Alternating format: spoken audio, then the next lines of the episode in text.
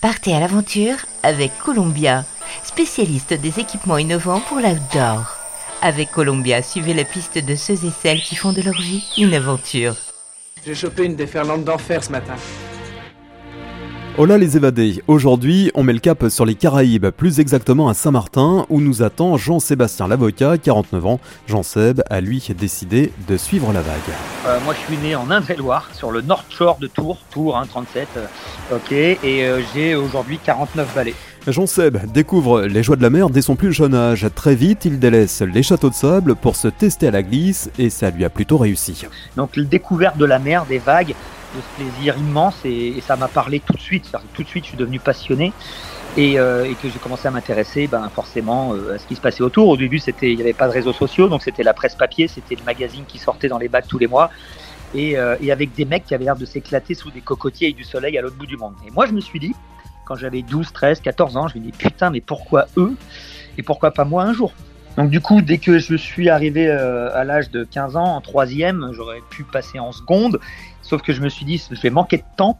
Donc du coup, j'ai décidé d'aller en banlieue et de me foutre dans un bon BEP à côté de mon club de windsurf à Saint-Pierre-des-Corps. Dès que j'avais une permission ou entre deux cours euh, d'atelier, de, parce que j'étais en génie civil, tu vois, ça fait pas rêver, dessinateur de bâtiment, maçon, et j'allais me réfugier euh, à mon club de windsurf, donc sur un lac, le lac de la Peuplerée entre le Cher et la Loire. Et rapidement, Jean-Seb a donc quitté ce lac situé entre le Cher et la Loire pour partir à la conquête des vagues. Mon frangin m'a filé un gros coup de main, lui il m'a dit écoute, je t'ai trouvé un taf, vas-y, barre-toi, viens.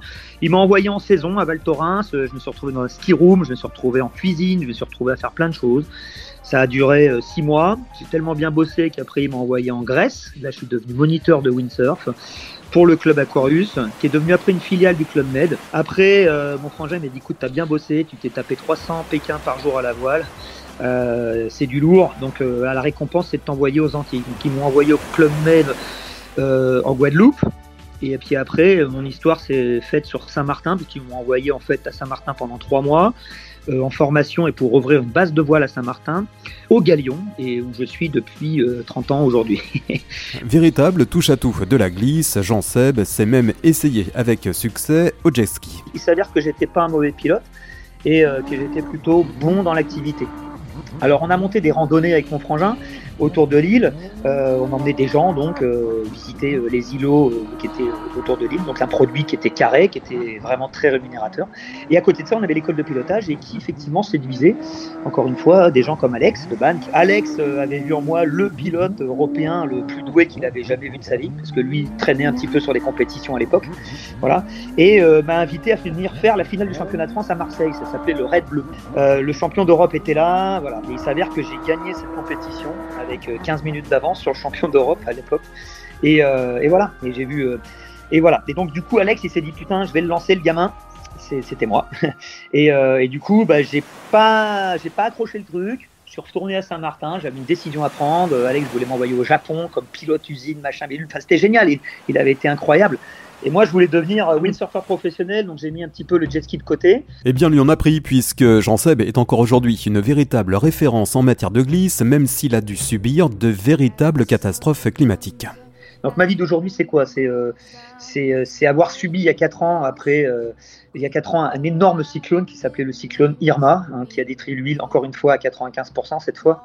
C'est mettre des, des, gamins à l'eau qui n'ont peut-être pas la chance d'y aller, c'est travailler avec la CAF, travailler avec des, organismes sociaux, euh, c'est ouvrir le surf à Saint-Martin aux écoles. Euh, c'est pas simple, il y a un gros souci ici avec l'eau par rapport aux locaux. Euh, c'est démocratiser les sports de glisse, qui n'est pas qu'un sport de privilégiés, de profession libérale et, d'élite. Je dirais chez moi, tout le monde a sa chance. C'est un peu l'avantage d'avoir une association sportive, même si c'est pas évident, même s'il faut bosser. Et il faut savoir qu'aujourd'hui, ben, j'ai très peu de sponsors. J'en ai eu énormément. J'ai gagné plein de sous. Euh, aujourd'hui, j'en ai un peu moins, mais c'est pas grave parce que depuis le cyclone euh, Irma, j'ai disparu à 99%. J'ai perdu l'équivalent de 100 000 dollars sur ma plage. J'ai plus de trésorerie depuis 4 ans. Je suis obligé de. J'ai fermé mon magasin, auquel j'ai récupéré 0 euros.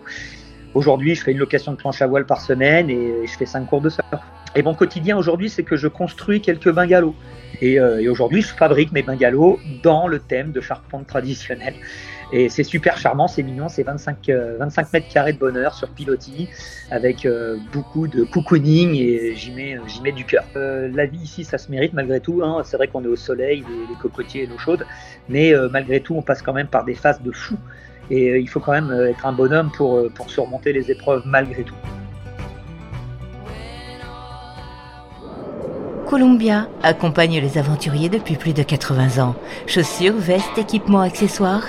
Vivez l'aventure avec Columbia, la marque outdoor pour tous les passionnés d'activités de plein air.